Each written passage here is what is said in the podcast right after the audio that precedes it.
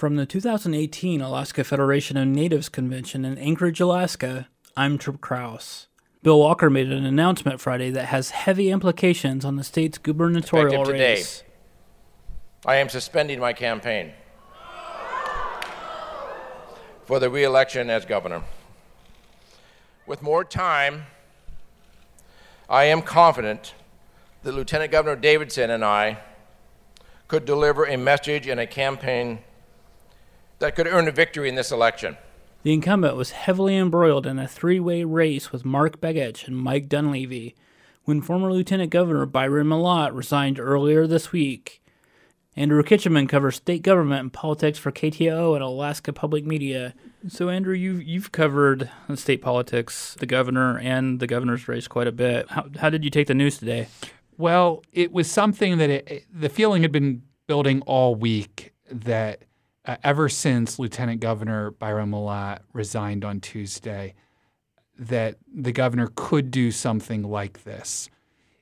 The problem for the governor is there, there were a couple problems. One was that Byron Mallott's name was going to appear next to his on the ballot.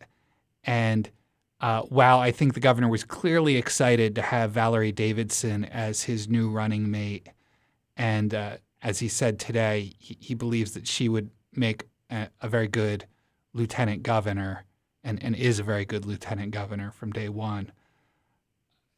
The ability to change to, to let the public know that uh, she was now the lieutenant governor candidate, that it was not Byron Mallott, despite his name being on the ballot. That was a huge hurdle for the governor to overcome.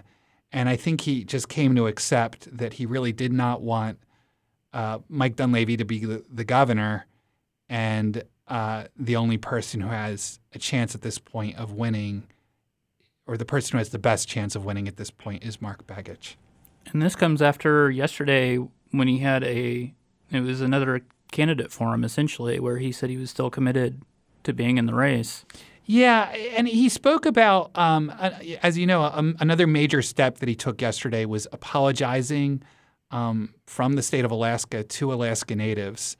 Um, he, he, spoke of himself as the the state's eleventh governor, and I, I think I think the impact of this election or potential impact of this election on rural Alaska and on Alaska Natives was very much at the forefront of his mind.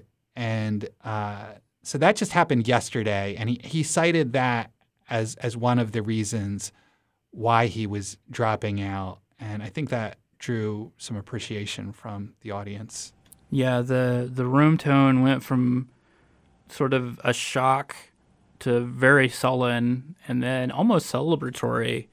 Um, you know, the, the, crowd and the the various uh, Alaska Federation of Native dignitaries and delegates on stage handing, you know, various pieces of this regalia to him and thanking him and supporting him, even in you know the wake of him stepping down.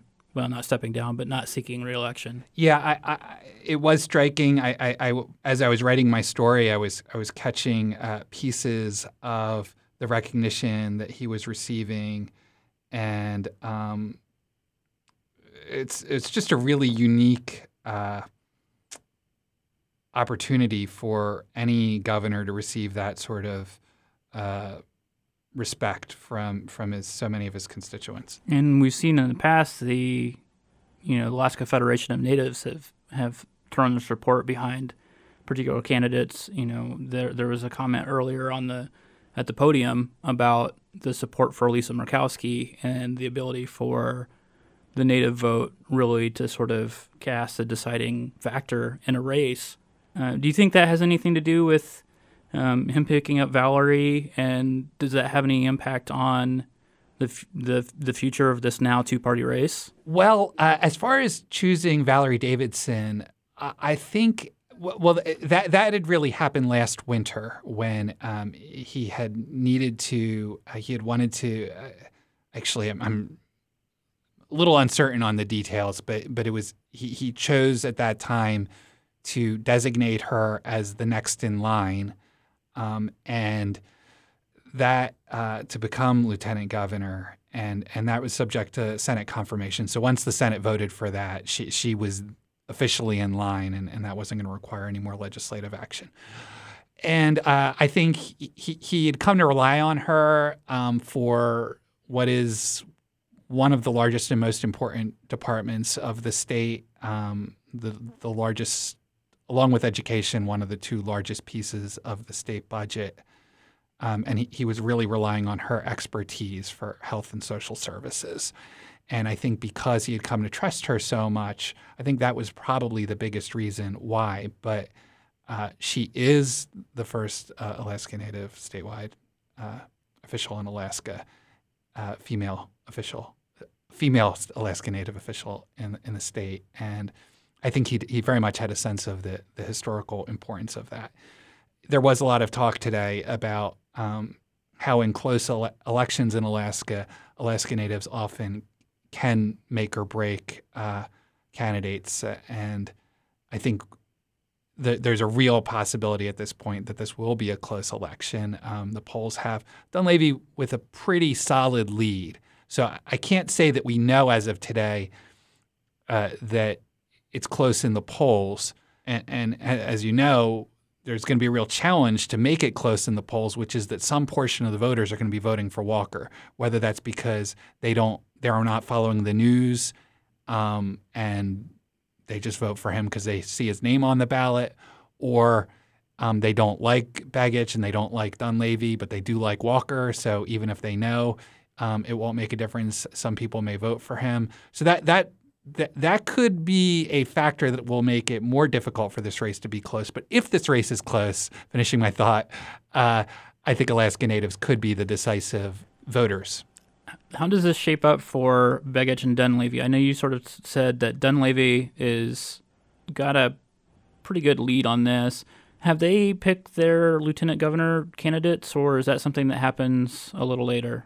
Yeah, it's interesting. Uh, there, there was uh, primaries for lieutenant governor, and Kevin Meyer, who is a former state uh, senate president, is is Dunleavy's running mate, and Deborah Call, who's a, a senior official in uh, Anchorage area uh, Alaska Native organizations, is uh, Mark Begich's running mate. And uh, I don't know whether there could be any change to that at this point. I th- uh, so I, I, I think it's it'll be interesting to see if Valerie Davidson wants to be a part of a Begich administration.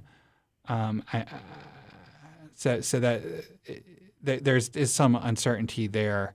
Um, as as far as the campaigns, I, I can tell you that I, I, spoke with the pollster Ivan Moore, who's been the, the most public pollster in this election. And he said that you can't just assume that all of Walker. He, he said before Walker dropped out. So this was uh, uh, earlier in the week uh, I think it was yesterday, but this week has been a very long week. Uh, that he said that about a third of Walker's supporters, based on his polling, could be expected to actually move to Dunleavy. But he also said that that how Walker handles if Walker were to drop out the, of the race, how Walker's handles that, and and and the degree to which he sort of throws his support to Begich, which we pretty much saw today that could mean uh, that a larger share of Walker supporters move to Begich. So it's it's it's unclear how this is going to affect um, both Dunleavy and Begich as far as the election. But but I don't think there's any doubt that that most of Walker's support is going to go to Begich. Does this make your job reporting on the campaign a little bit easier since there's only two parties? Yeah, I, I think it, does. You know, it's a, a, one third fewer phone calls I have to make, maybe. Um, I'm also going to be I've, a tricky part of reporting on this election is that I, am down in Juneau, and, and, a lot of the state's population is, is north of here. But I'm actually headed to Anchorage next week, so I'm looking forward to to maybe uh, covering some campaign events, and we're going to have a big uh, televised candidate forum um, on Thursday that's being co hosted by Alaska Public Media and KTUU. And I'm going to be a part of that. I'm really looking forward to that. Well, great. We'll look, look forward to having you up here. Great. Thanks a lot. Thanks for having me on, Tripp. Oh, my pleasure. Thank you.